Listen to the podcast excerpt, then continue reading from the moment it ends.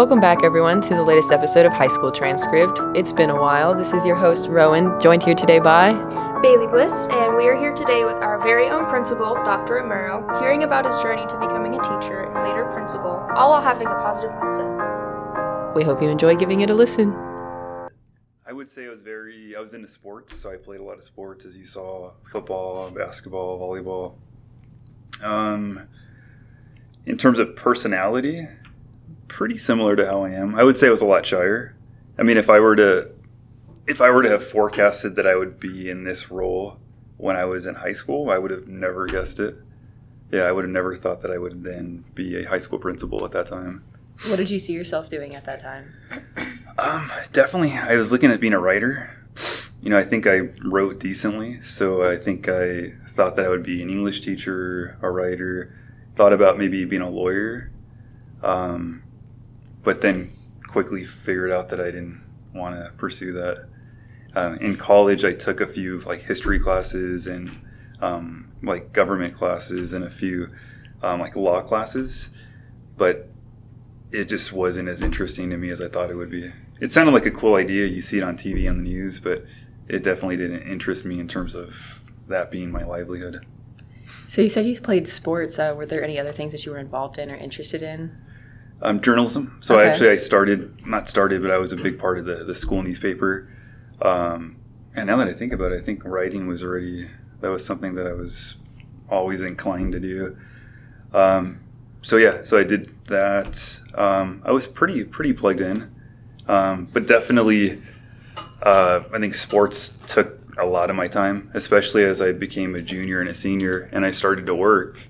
Uh, I started to work my junior year, and it was pretty much gym, sports, work, homework from twelve. That's why I think even right now I stay up pretty late because in high school I was doing the same thing. I was doing homework from 11 to 2 or 3 or whatever, and then getting up, going to school, and same type of formula. But it was good. It prepared me for college, and even now, just knowing what it takes to, to put in that work. Where did you work? A few different places. Um, I don't know if you guys are familiar with like a drive-in dairy, one of those like drive-in markets where Like the a car. Dairy Queen or like a No, it- It's like one of those drive-through um, markets. So you pull your car in, and then somebody says, "Hey, what, what can we get you?" Okay. And then you yeah. take the milk out. So I, I worked at one of those places, and um, I did that for about a couple years, junior year, senior year of high school. Okay, okay. Super flexible hours. I've seen one of those. Yeah, I haven't seen any around here, uh, but where I grew up in the Covina, San Dimas area, they have quite a bit of them. Have you lived in California your whole life? I have. Would you want to live anywhere else?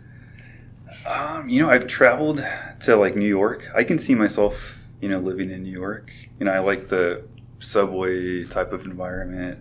You know, I like the idea of working and then walking home potentially. I can see myself doing that. You give off New York vibes. I can see it. Yeah, Yeah. I can see it too. Yeah. Yeah. Yeah, the times that I've gone there, I've, I've had a really good time. hmm Um, so, towards the end of your high school career, you saw yourself being a writer. Um, where did that take you as far as college, and at what point did you decide like that wasn't your dream? I guess. So I majored in English Okay. in college, and um, you know, your first two years of college, you usually do all the general classes. So you take the math, history, all of it, and then the next two years typically is when you major in what you're looking at. So I majored in, started off majoring in political science, and then was going to minor in English, and then I ended up reversing it to majoring in English and then minoring in political science. Um, it wasn't till my senior year, as I was taking some of the final English classes, there was one class that it kind of overlapped into the education classes. So it was like an English class, but it also was like a teaching class. Um, so I took that class, and part of it, you, it was you had to volunteer like at a local school. So they partnered me at an elementary school that was down the street, and I volunteered, and that was my first time really working with students, and I loved it. Like it was a really, really good time. And part of the program was the school would then communicate back with uh, the university. So they um, communicated back to my professors how we were doing. And one of the teachers or the principal at the school um, shared, like, hey, you know, Henry looks like he really enjoys it. He has some good potential. He connected well with the students. so my prefer- my professor shared that with me one time during class, and that kind of shifted my thinking because I never actually thought that I was going to look at an English degree towards teaching English, but that totally shifted my mind. Um, also, within that class, we had to do different article submissions where we had to practice submitting articles for like a newspaper or a book. And then right after I got that news, I submitted an article and it got published. So then the teacher was like, Henry, by the way, have you considered? I know you were thinking about being a writer. You actually just got published in this journal. So it kind of made things very complicated because in my mind, I'm thinking, wait, should I go the writing route or should I go the route of education? And I think ultimately, of course, I went the route of education, but it was really up in the air at that time. I think the feedback and the feeling that I got working with the students at that time, I think that really stayed with me and that that kind of led the direction to where I'm at today. Where did you go to college? Azusa Pacific University. How was your time there? Um, you know what? It was it was good, but I think what I'm seeing now, and I think even with our AVID program that we have, I feel like I was totally unprepared for college, and I found that a lot of the um, my study habits and the way I was working, and it could have been because of work, you know, the job that I had, it it didn't translate, I think, as well to my first and second year of college, um, even to the extent that I almost failed a class uh, my sophomore year, and it really got me questioning, like, man, am I capable? Was I ever ready for college, or was I never fully prepared? Um, so that also stuck with me too as I started to work with students was the idea of are we really preparing students to be successful? And if not, where's the break in the system? Is it the high school? Is it the college? Is it the interaction between students and the professor or the teacher? Um, but definitely, first and second year of college was a struggle to the extent that I really doubted whether I was going to be able to, to pull it off. Junior, senior year, once I saw that I had to do it, something shifted and i think i i relearned how to study i relearned how to be a student and some of those gaps that i had i on my own kind of learned what i needed to do to to make it happen i always had the writing to fall back on but in terms of studying that's where i really struggled at you know i knew i can write myself through a paper but in terms of a big test i didn't fully know how to study you know if the professor gave the lecture i didn't know what it meant to to take notes. Did that mean write down every single word, or did that mean to kind of you know synthesize what the professor was saying? I think those little details you don't really learn in high school unless you're intentionally taught, like through an AVID class, what it means to study, what it means to do good note taking. So, would you suggest AVID as a program for any college-bound student, or do you think that it's like specific students that it would I actually I think benefit? it'd be good for every student. At least the strategies, maybe not the AVID class, but at least those basic strategies, I think could be good for all students. Even if it was like a ninth grade as you enter high school to learn those strategies, I think that'd be really helpful for every student. Um, so you said you majored in English. English and With a- minored in political science.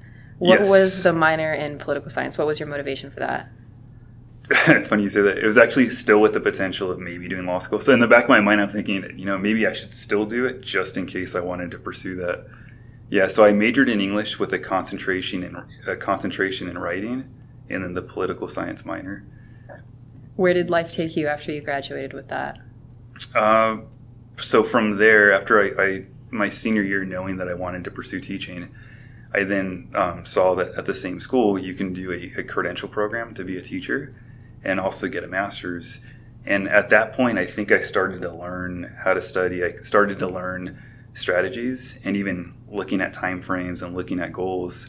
So I graduated college at 21, and then I saw that the program I can get the credential and master's in a year and a half. So I said, man, I would love to have a master's, and I want to get it really as quick as possible.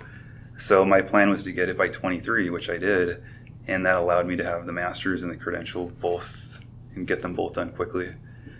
However, that heightened sense of being successful and getting the master's happened to be during the time where there weren't really that many jobs, and it was a horrible time to even try to get a job in the year. I think it was 20, 2008 or 2007. So I had the master's, I had the bachelor's, I had the political science, and yet I couldn't get a job. So what did you do I cried. no. after that? After you I- wiped your tears, what did you I, do? I cried even more. oh no. Yeah, that was actually one of the darkest points in my life. I literally, it was, and I know it's funny now, but at the time, it was pretty depressing. So I, I worked so hard to be done at 23, had the master's, I felt like I was ready, and yet I would interview, I would apply, and I got no, nothing. It was crickets. And then when I would interview, I thought I would do good, and there was never any callback. Did and I was still living oh, at sorry. home. I'm sorry. Go ahead. And I was still living at home. So 23 bachelor's, master's, thinking that I'm, you know, prepared, couldn't get a job, and I'm living at home. Did you at least have like a part-time job or? I did. I had a part time, but it still wasn't enough to really do much. You know, I still depended on my family, and it was hard. You know, at that point, I felt like they had sacrificed so much. I had worked so hard, and then I couldn't provide for myself. You know, so it was it was very challenging. At what point did things change for you? when I really started to focus on the sport of bodybuilding. And I've, I've actually written a- an article about that for USC where, and this is really, I've shared this story a lot, and I think it's a really important story to share. So, when you are working out, when you're focusing on, on the bodybuilding, a lot of people think that it's based on the physical strength, it's based on how much you can lift, but it really is how strong your mind is. And it really, that's the number one piece. So, what I found is, you know, I used to lift weights, I used to work out, but I didn't really fully understand what that meant in terms of the mind and understanding how if you strengthen your mind, everything else comes after that. So, I, in all, my free time, when I couldn't work or I couldn't get the job, I just lived at the gym. And I was fortunate to be mentored by some of the older veterans at the gym who just took me aside and they're like, Henry, you know, we, we see some potential. Let's do this. So every day, it was almost like a job for me. I would substitute teach or whatever side job that I was doing, go to the gym, LA Fitness, you know, have all my gear, meet up with the guys, and we would just hit the weight really, really hard. And it eventually got to the point where I can I call it the best way to describe it is brain damage, but in a positive way, where my brain literally um, I would say got rewired to believe that anything was possible. So whereas before I saw limits and I said, hey, you know what? I'm not a good student. I got to work really, really hard to overcome this. Um, and then I overcame that, but then couldn't get a job. Oh man, maybe I'm not really as talented or prepared as I thought I was. Hey, I interviewed, but man, these employers are seeing something that I'm not seeing, and they're seeing that I'm really not as competent as I thought I was. Maybe it's I'm living a lie. Maybe I'm really not what I thought I was. But the the working out, the bodybuilding, the rewiring of my brain, so to speak, literally shifted. Um, I believe who I am and shifted my perception of the world and what's possible. And um, the best way to put it is uh, there's a book by um, well you what kind of what kind of music do you listen to, Rowan? Anything, everything. it depends on the mood I'm in. Have, have you heard of a band called Rollins Band? Yeah. So the guy Henry Rollins, he's really big into weightlifting, and I think in one of the books that he wrote, he talks about um, iron, which is the weights, and you know, 300 pounds is always 300 pounds. So if you're lifting the weights, you drop 300 pounds on your head, you essentially are, are gone. Like you're not going to survive. The weight never changes. Other things in life change, but the weight won't change.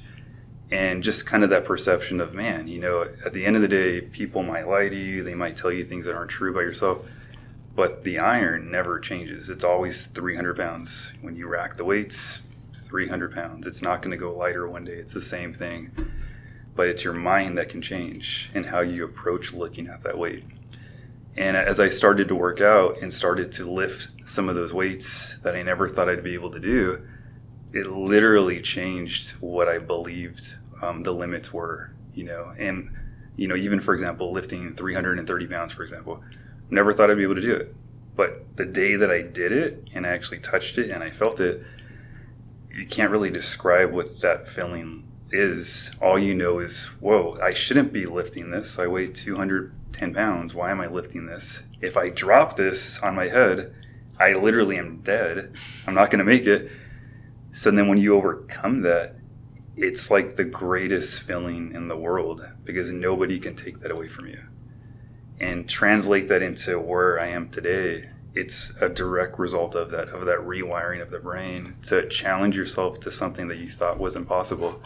But when you actually accomplish it, there really is nothing that can stop you at that point. But you have to have that rewiring. If you don't experience it, you're not really going to know what your potential is.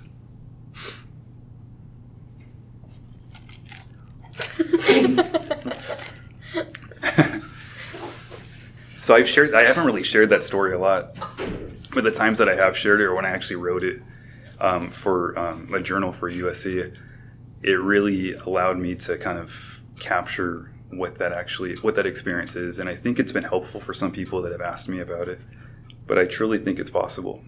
But you have to become one with your mind, and once you reach in deep to that, there's nothing that you can't there's nothing that you can't accomplish. And I think where I'm at today, it's the same thing. You know, if you set limits, you're going to reach those limits. If you set high bars and you believe you can do it, you can do it. So, how did you eventually get into teaching? Because I know it was just definitely a long journey, emotionally and mentally. And then you finally, you said you were a substitute for a little bit, right? I was, yeah. I sub. I was a substitute teacher. I think for two years. So for two years straight, visiting different schools, hoping to make an impression, hoping to land the job, and not landing it, but still training my mind for that opportunity. And then finally, I got it. So I think it was the summer of 09 that I interviewed um, at a middle school in Banning. And I remember I went to the panel you know, was dressed up, everything, felt comfortable. Um, but at that point, I think my mind had already been trained, and I started to, I, the rewiring had already occurred. So when I went into that interview, I felt very comfortable, and I felt like I was going to do a good job. And sure enough, right after the interview, maybe I, I don't know if it was in my car or when I got home, um, but immediately after the interview, the um, the hiring person at the district called me and he was like, "Hey, is this Henry?" I'm like, "Yeah."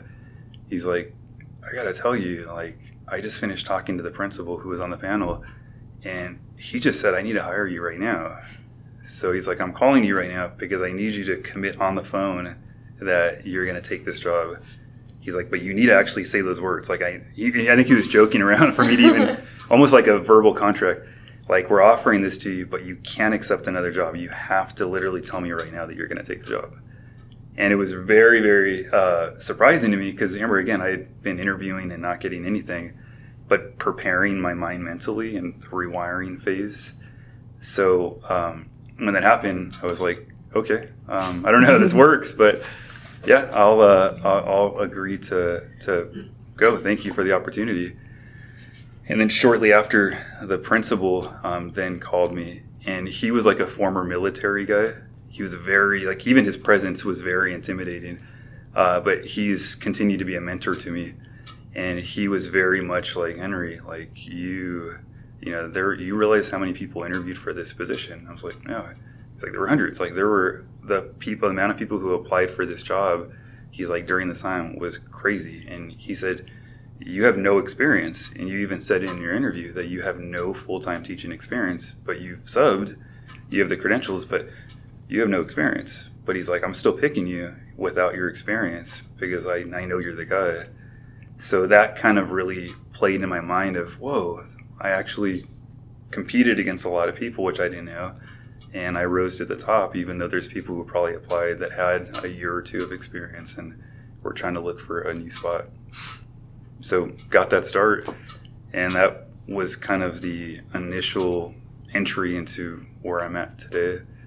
And when I mentioned the mentorship with him, it really was, you know, not only did he hire me and, and have high expectations, but he was the one that tapped me on the shoulder at the end of my first year of teaching.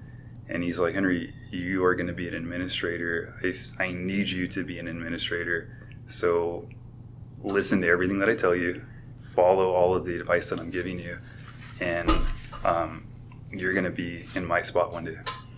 When you applied for that position or when you realized that you got it, at that point, did you see yourself down the road becoming an administrator or did you just see yourself as a teacher? I wanted to be a really good English teacher. That that was my plan. I wanted to really be an amazing English teacher, be the very best that was out there. Were you?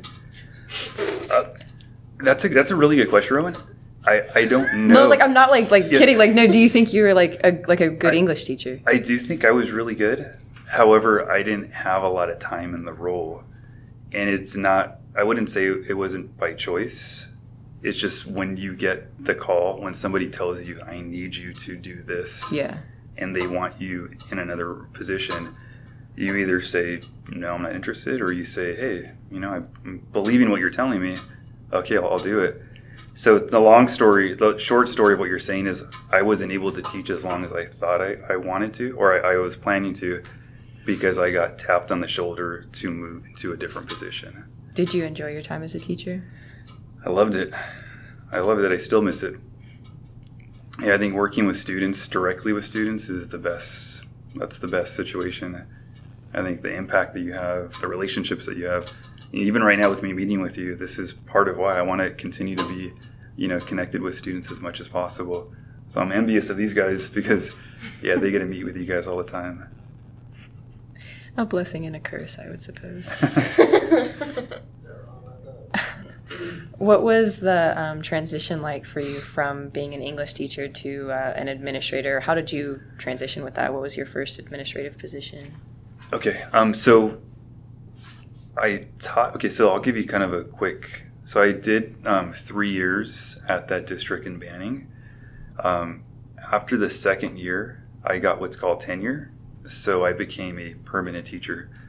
Um, then my third year, you know, I'm already a permanent teacher. Things are going really good. My plan was to be there a long time. Um, but again, the budget crisis at that time wasn't very good. So the district had announced that they were going to be getting rid of all of the teachers who had been hired for um, three years and below, which was me and a bunch of other teachers that were hired at that school. Um, when I got hired at that school, I think there was like nine of us who were pretty brand new. Um, so that was devastating news. You know, I had really grown to, to enjoy the school, thought things were going really well. We were really working in a positive direction. And then it was announced that we were all going to get pink slips. So I had to brace myself for that because then that was a challenge that in my mind, it's like, wait, oh man, now it's about to kind of revert back or something unexpected is going to happen. You know what how do i plan for this? You know is that rewiring still in place to allow me to kind of cope with what's going to happen? Um, and it was things ended up working out the way they needed to. At the end of that year when um, we received the pink slip uh, we basically had to meet with the principal and he put this like paper on his desk and he basically apologized and said you know henry i'm really sorry about this you know you've done an amazing job but we have to let you go. So I went from that moment of, oh man, this is crazy. Man, I had no choice but to sign it. So I signed it, gave it to him. Um, but then the very next day, I get a call from another district, Rowland Unified, and the human resources person called me on the phone. He was the human resources person at that district Banning that I was just at what happened was when they were about to do all the budget cuts, he foresaw that happening. So he had left that post in Banning and went to Rowland Unified like a month ahead of time. So the day after I signed that I was not coming back with my principal, that guy, Dr. Newman, called me from the desk in Rowland Unified saying, Henry, I got an opportunity for you. By the way, I'm now here in Rowland we have two interviews lined up for you. Get your paperwork in, and you're going to be in a good spot. He said, just don't let me down because I'm going to make, I'm going to move different things for you uh, to ensure that you land one of these spots. So that totally threw me off because I had no clue that he left, first off. And then I had no clue that he was already lining me up and marketing me to that new district, which I knew nothing about. Got all my paperwork in, had an interview with the middle school there to be an English teacher. and I was able to land that position. Um, taught there for one year. At the end of that year, the director of curriculum, she had been coming into my classroom to visit to see what I was doing in the class. At that year, at the end of that year, she was in charge of creating um, three new positions within the district, uh, which were like instructional coaches. So these were people who would go into like Mr. Wimpany's class from the district, and they would work on you know trading different strategies with, with Mr. Wimpany, uh, maybe observing him, and then being able to provide different feedback um, onto how you know he can take his game to the next level, for example. I don't uh, know. He's already pretty next level. He is. Yeah. So yeah, exactly. So that's a poor example. okay. but yeah, yeah, somebody outside of Mr. Wimpany. Okay. Okay. Uh, but although we all, I think, could improve our, we we all could improve our game. Yes, of course. Of me course. included. Uh, so so then uh, what happened was like I got a call at the end of that first year, which is my fourth year teaching and Rowland, and uh, that director called and said, Henry uh, we're creating three different spots at the district office to be for instructional coaches, and we have two for the elementary and one for the secondary schools. I need you to apply for the secondary schools, and you'll be overseeing coaching all the teachers for the middle schools and the high schools. And I said, Cool, okay. I didn't see it coming, but I'll go ahead and, and if you're telling me to do it, I, I don't think I'm ready necessarily, but if you're telling me to do it, then you're seeing something that I don't see then I went back to the whole rewiring. Then I said, okay, whatever you you're seeing, I'm going to go with it. And then I ended up interviewing for it, and I got the, the position. So I then started that position as an instructional coach. Um, when I started that instructional coach position with her, um, she had been a graduate of one of the best universities um, in the country, USC. Um, so then she Sorry, it's a little. It's a little plug. A little plug. I knew it was coming. Top twenty-five, but not number one. so, uh, so she had she had told me, um, Henry, I think you know you should consider doing the program. So I'm like, okay, filled it out, and then um, shortly after I got accepted into the program. So I had started the program, and then I also started that position, and then soon after I started I connected with some of the professors at USC, and then they were the ones who had told me, "Hey, you need to go into administration. There's some different opportunities for you." Um, so then I applied to be an assistant principal at a middle school, and I got the position, and that was my first administrative role. How was your first year as an administrator? Was there anything like crazy that went down at your school, or um, it, w- it wasn't crazy. I think the crazy part was I, I started mid year, mm-hmm. so I went into a role where it was December, and I was going into it half half year. So usually, whenever you go into a role half in the middle of the year, there's some challenges there, and there were. You know, at the school, I think there were some behavior challenges. Uh, there was some different shifts of personnel there uh, so when I came in, I just went in there and tried to use what I did in the classroom with students and connected with students in that way. And things went really good. You know, I think we, the school, we did pretty well in those two and a half years that I was there. And I think the achievement, student achievement, we, we did pretty well there. Um, behavior suspension data, we improved a lot. You know, we weren't really striving to necessarily suspend students, but we really looked at the data to figure out what um, the different challenges were for students and how to meet their needs. So it was it was a really cool experience. What were some of the big differences that you noticed um, when you transitioned into an administrative role as opposed to just being a teacher? Not just being a teacher, but as opposed to being a teacher. Just having to look at the big picture of everything. You know, in, in the classroom, you, you focus on the students, which is what you're supposed to do, um, and then even the parents of those students when you get to um, an administrative role, now you're looking at the whole school. So now it's looking at not just your students, but every student on campus, every teacher, parents. Uh, so that becomes your focus, and you have to learn how to look at things from that perspective, uh, which I would say you don't learn in the classroom.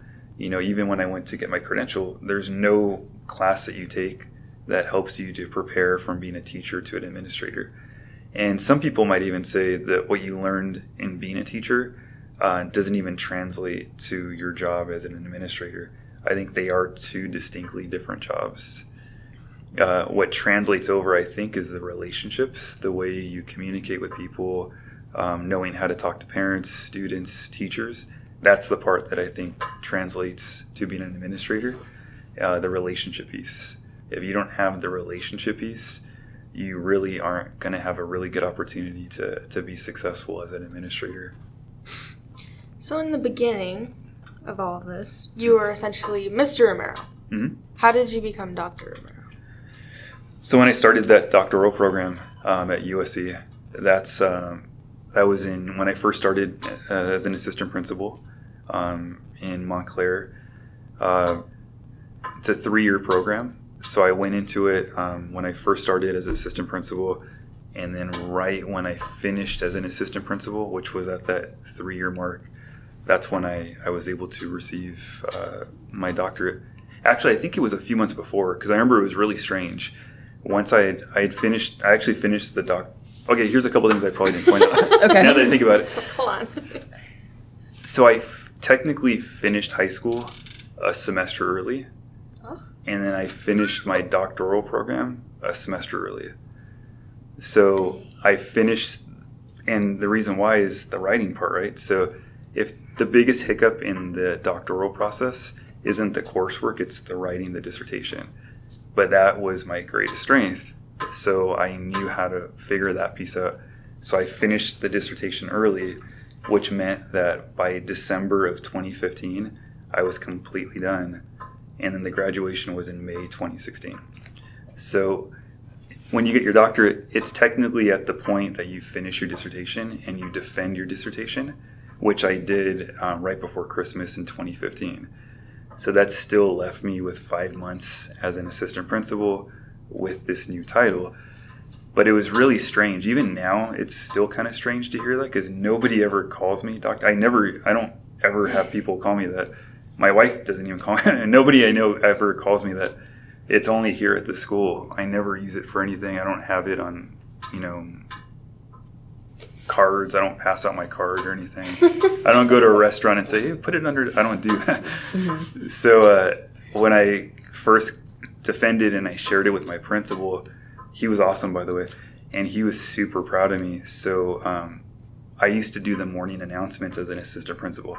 He used to always let me do it, um, and I used to, you know, do, "Hey, welcome, you know, Spartans. You know, we're gonna make it a great day," and all of it. And I'll still remember the day after I finished, I did the announcements, and then he hopped on the speaker right after I, I did the announcements, and then he said, Spartans, by the way, Mr. Romero is now officially Dr. Romero, so please be sure to refer to him as Dr. And I remember hearing that from my office and thinking, why is he doing that? And then second, is this a joke? It sounds really weird. Like I, I didn't like the way it sounded. I didn't like. I just didn't believe it. Um, and I honestly wouldn't have even told the students or even the school to even refer to me as that. I just would have waited it out that semester. But he let the cat out of the bag, and he he had people uh, refer to me as that. What was your dissertation on? It was on. Uh, let me think of the title. It's actually really long. an, an examination of small, mid-sized, and large school district superintendents and the strategies that they employ to increase the academic achievement of English language learners. That was the title of. That was the title of it. That's a lot. Yeah. So I incorporated the idea of raising the achievement for students, um, English language learners, and then also I wanted to talk to superintendents of these different districts uh, to understand if they're even aware of what their district is doing to improve those outcomes for students. And I purposely, um, I did it kind of as a joint study. Um, so one of my friends was working on the small districts, uh, another buddy was working on the data for the mid districts, and then I purposely wanted the large districts because I wanted to meet personally with those large district superintendents, specifically LA Unified. That's the biggest one.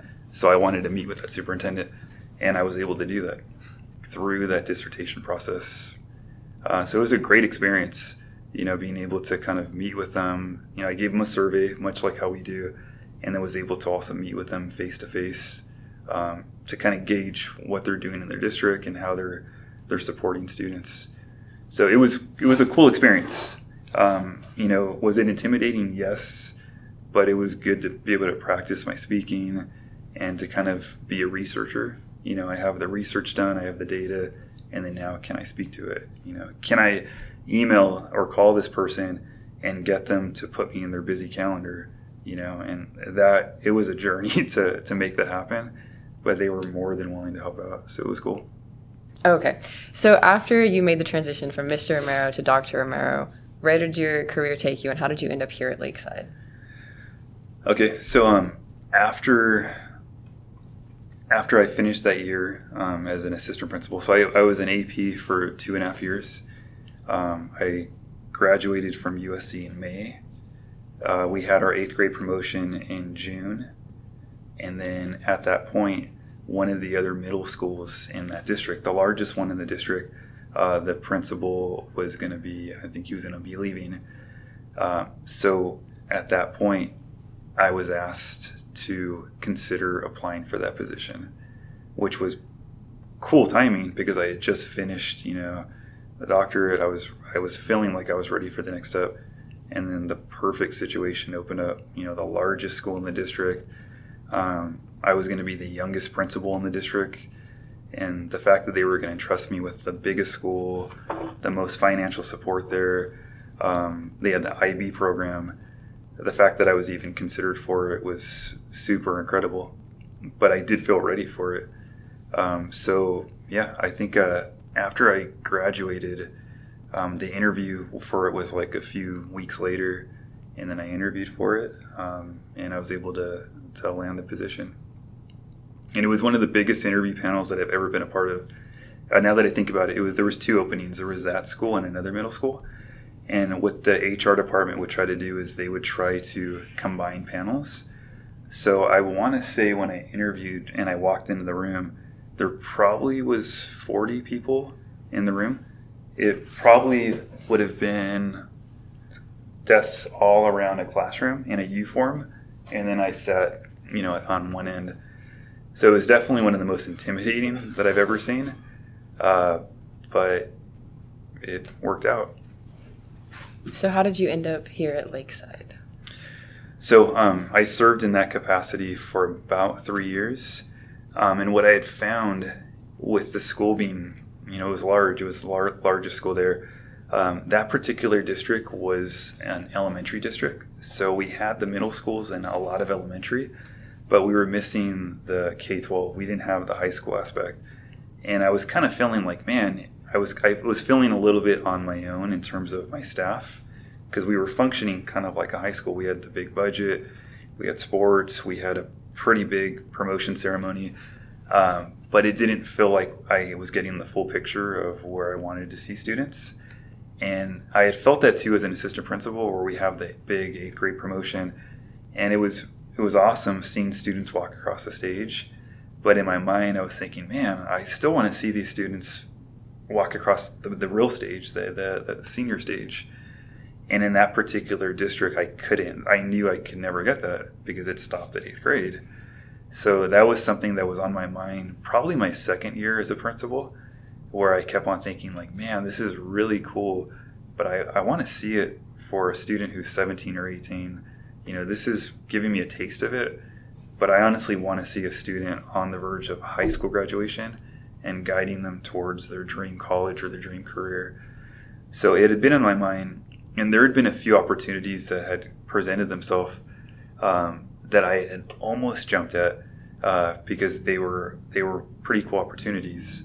Uh, like one of them, for example, uh, was Beaumont High School. So that was one that had come to uh, to me, and it looked like, man, should I should I go for this? It looks like that's a great opportunity, but something just didn't feel right you know, it, it didn't quite feel like that was the right one. Um, so then in my third year at that school, as we were moving forward, I really became very strong that, man, I need to really start looking at this because I, I really, you know, the more I'm working with students, the more I'm finding that um, I want to see, I want to truly help a student, kind of like yourself, to know what colleges they're going to go to, give them any key information they need. Because a lot of times, I think when students aren't successful, especially in moving towards a college or a job or whatever career, it's not really because they can't do it. It's maybe they're not getting the right information. And I found in my experience there there are situations like that where some students will get the key information and others don't. And if I had a part in that, I would want to be able to sure be sure all students knew the inner workings of how to navigate some of these systems um, of getting to college, getting financial aid, getting scholarships. And I had felt that since I had people tapping on my shoulder, sharing that with me, that I should be doing the same thing with our students. And I thought at high school that would be the best opportunity to do it.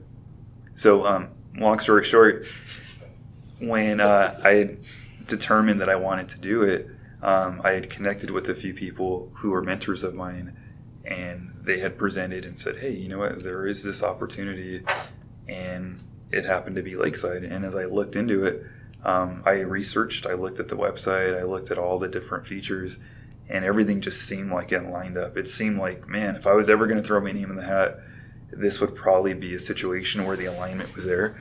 And I never wanted to um, ever just apply to a job just for the title. So if it was simply just to become a high school principal, I think that's the wrong motive. But if it's the right fit, then I think that's the right that's the right motive. Um, so I was always looking at that. I never wanted to apply for something that was two hours away because then I'm not going to be happy and I'm just taking a job for, for the name. So Lakeside happened to be within the parameters. I looked into it, I did a lot of investigation, and it seemed like it was very similar to the school that I was currently at, just within a high school setting. So threw my name in the hat. Had never, I hadn't interviewed in three years, um, and I interviewed for Lakeside, and I was able to to get it.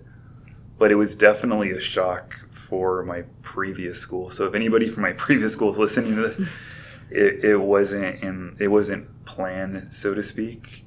And I think uh, it looking back, I think it, it was a huge shift that I'm happy I made. But I think um, with my previous site, I think it's always important to to uh, keep that communication um, to make sure that you know the previous school that you're at that they're in the loop for for how everything's going. Um, but yeah, I, I'm happy to be here. What was your first um, year at Lakeside like? Chaos. Well, it was it was it was the very end of the year, so I came in right at the time when it was all the senior activities. Uh, so to me, it was really cool. It was just weird um, wrapping up my last because at the middle school, graduation is in May, so I literally worked at that site till like a two weeks before the school year was done. So I basically finished that year, and then yet I'm starting, you know, the last six weeks here. So I had some closure there, but it was it was actually strange. It, was, it felt like I was living two different years within one year. You know, I invested all my time there. We wrapped it up. We closed it off. Um, my last school, we had gotten a really big award right before I left because I was supposed to actually come to Lakeside before April. I think it was supposed to be in, in February. I had interviewed in February, and then it was set to happen. But because my school was getting a big award, um, I wanted to be there to send off and to be there to, to meet with the committee and to celebrate with the school. So I stayed there a couple more months beyond. Uh, so I would say it was emotional. It was a, definitely an emotional ending there to wrap it up there. And then to know that three days later I would then be starting here. It was quite, it was quite the, the journey. What were some of the things that um, you noticed, or was, I guess, a culture shock for you when you walked onto Lakeside's campus? I wouldn't say there was a culture shock. The only thing that I, I probably noticed was, I think, the desire for um, our st- students to um, be, what's the word, acknowledged. I think that's probably the best way to put it.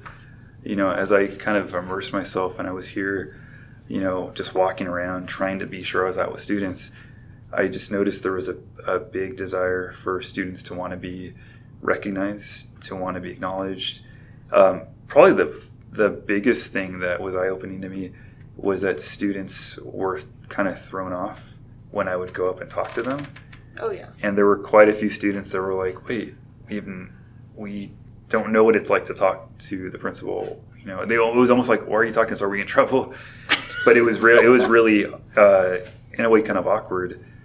But that's how I was trained. You know, as a vice principal, as a principal, I was always with students. It wasn't really strange for them to talk to me. So I just took that same mentality here. But I remember that first week or two, it threw a lot of students off because it, it was something that was different for them. But I liked it because I wanted them to know that things were going to be different. Well, yeah, I mean, it was a little interesting having some random dude walking around campus like, "Hi guys." Yeah. I Hi. like my freshman year, I didn't even see the principal before. Like I never met them. I didn't know what they looked like. I was like, we have a principal. Mhm. That was my freshman year. I was so confused. And then I saw you on campus. I was walking across the quad to get um, to my next class, and I was like, "Who's this guy?" I'm like walking my friend. I'm like, "Who is this?" She's like, "I don't know." It, It, was it is- definitely it is diff- different. to see that. It is. You know, I, I have other friends that work at the high school as well, and or whether they're high school teachers, and it's it's different. And but that's part of what I think I brought to the table, which I thought was going to be unique. Is that I think that's equally as important, being with students, being out there, as anything else that I can possibly do in this role. I mean, it's, definitely nice to know, like, that we have a principal that cares about the students and wants to know, like, what's up. Like, hey, mm. you need help? Got you. Got you. Like, Exactly. That's what's up. It is, and that, that's the part that I think is really important to me. That I think would, um, and that's how I've been trained. You know, everybody that has helped me get to this point, it really was because of that. That's the biggest part: is never lose sight of the fact of why you're in that role, and to take it seriously. Do you see yourself staying at Lakeside, or do you see yourself pursuing like a higher level, like district or another administrative position somewhere else? Um, I, I want to stay at Lakeside. You know, I, I love being here. You know, I, I, I do. As long as you guys want me here, I, I plan to be here. I guess you can stay. yeah, I, I this is as I've said even to staff when I first got hired, this is the dream job. It really is. You know, even beyond Lakeside, down the road when I do enter that whatever next step, it this will be the the very best that I'll, I'll have, and that's the part that I'm very aware of. You know, no matter what happens down the road, this is the dream job, and I'm trying to take that in every single day. No, I think it's definitely been um, a positive change uh, having a principal that actually interacts with the students and stuff. For So that's been good. Um, as far as like what you do in your free time, or doesn't really seem like you have a lot of free time, but if you have free time, what do you enjoy to do in your free time, either by yourself or with your family? So I still so family definitely. That's I mean you've seen my daughters. They're they're I getting know, they're bigger so now. cute. so I have a two year old and a four year old. So we they're they're everything. You know, I love being able to spend time with them. Um, so a lot of it is having to get creative because my wife, you know, she knows the hours that I'm putting in. So as you see, I'll bring them to some of the events that we have here. Um, but for sure, I know, I know some staff they're probably curious why I send emails super late, which I do. but it's because of the system that I'm on. You know, I've learned like when I get home, I try not to be on the phone and the computer immediately. I know I'm gonna get back on it, but I try like once I pull up in the in the driveway, I try not to really be on it and spend time with the family because my daughters are young, so they go to bed pretty early still. So I might start putting them at at eight thirty or, or for example. Um, hard part is when I start putting them to bed. That means I get in the bed with them and then I fall asleep. So then that's when I wake up at ten or eleven or even later sometimes, and then I start to get some of the work done. Uh, but it's just it's knowing how to kind of manage that time on the weekends, especially. It's important to spend time with my family. So Saturdays we usually try to do something, and then even Friday nights we'll do something. Um, and Sundays is when I kind of get back to getting in my mind in the in the, the mode of work. Um, working out, I still, you know, I'm, I'm not as crazy as I used to be in it, but I still because it helped me to get to where I'm at today. I, will never stop. You know, I have to continue to keep my mind ready for it. But I still um, continue, you know, as I work with different people, um, or if I even have different friends, or even um, if there's different administrators that I that I'm mentoring, and on the side I do have different networks where I'm working with up and coming administrators. And one of the key pieces of advice I always tell them is to focus on working out and having some kind of fitness routine, because I really do believe that whole mind piece is crucial to, to everything else, especially with the hours that you know that we're talking about. It's a, it can be pretty demanding, and if you're not taking care of your body and you're not taking care of your mind, I think it's gonna it's gonna show in other areas. And that's the other cool part, uh, actually, when I think of high school, Uh-huh. high school sports. That right there, you can't compare that to anything else. You know, just knowing that even if, um, knowing that I have built-in plans every every weekend if I want, you know, so I can go to Friday night football, family can come. That's like a guaranteed family event right there. You know, if there's a Saturday sports game, Wednesday night baseball, soccer. So if you get really creative, you can find a lot of different ways to incorporate people, um, you know, your family, relatives, friends. So it's pretty cool. I can make up questions. I can make a question too. Sure. Yeah, go ahead, go ahead, Okay. go for Yeah. it. Ready? Yeah, What's your favorite color? green. Okay. Um, favorite animal? Cliche. Hold on. Uh, I know, I know. I, I was like, and you're gonna ask him his second favorite, and he's gonna be like Vegas Gold. Yeah, I think- Actually, for our cap and gowns, it's old gold. Old gold. Old gold. That's what it says. What kind of bootleg? What? Does it still say, Old does it still say Hunter Green? Oh, I don't think it says hunter. Green. It really says old gold. It says old gold on it. I picked it up yesterday and I looked at it. It said old gold. It's like, oh. We have so many different shades. Like whenever you order, whenever any sport orders a uniform, it's like, oh, I got dark green. Oh, I got Kelly green. Oh, but I got forest green. It's like, well, Oh, I what- got. has anyone dark ever just gotten green? green. Right, right. and every gold looks different.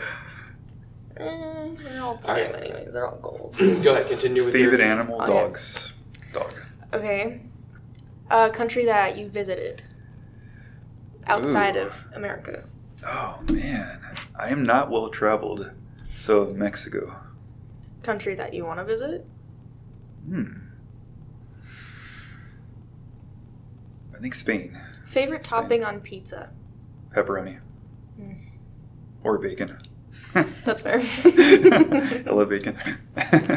And let's see. Hmm.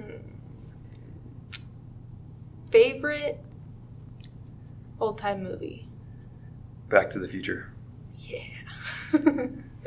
That's it. What's your vision for Lakeside? It would truly be to match our programs with what the physical campus looks like. You know, when you drive by the campus, it looks like a college campus. It looks amazing. So, really trying to match that with the programs that we offer.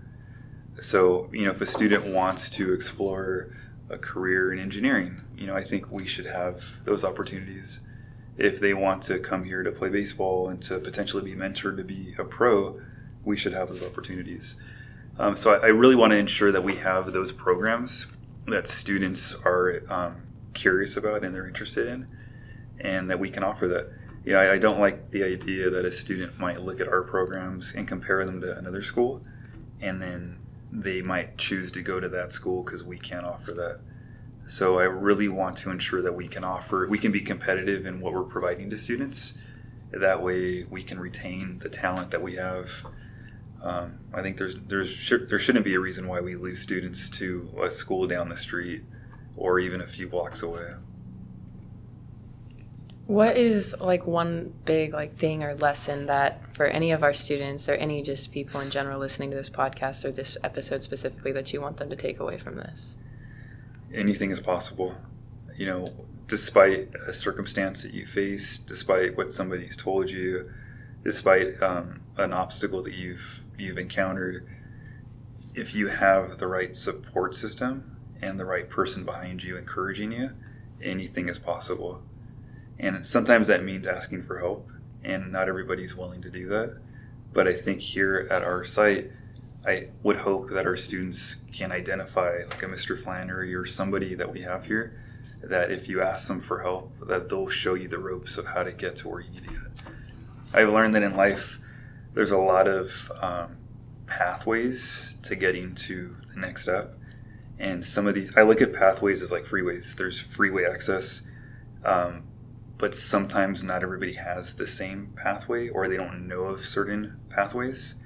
And that's where I think for those of us who are the adults on our campus, if we have knowledge of those pathways, I want us to be able to share that with every student. You know, because if that's been shared with me, then I need to be able to provide that to our students. And in life, just like with jobs and careers, there's a lot of hidden pathways, and I don't think it's fair that some people know of them and others don't. Um, so that's kind of my mission here at Lakeside and even beyond is whatever knowledge I have that somebody needs, I should be more than willing to share that to help them fulfill their full potential. And that's where that whole growth mindset is really important. You know, knowing that a student, all of us can be challenged. So, like Rowan, for example, if you have a 4.4 GPA and you've been able to accomplish that by giving 95% of your effort, that's commendable. But yet, what if you actually gave 100%? And I know it's not really, I know you're giving 100, but I think there, I You just called me out. Somebody's like, I'm not but, saying anything. but there's a lot of there's a lot of people that don't really do that. They've learned how to manage to kind of coast by getting close, but not reaching that full potential. And I think the more we're willing to um, to sacrifice and to try at least to hit that hundred percent, anything is possible. Um, thank you for doing this podcast with us. It was definitely awesome to hear, you know, your transition from, you know, the struggle and trying to get a job as a teacher and then eventually getting that job and having your dream job. So that's definitely cool. Thank you for the invite.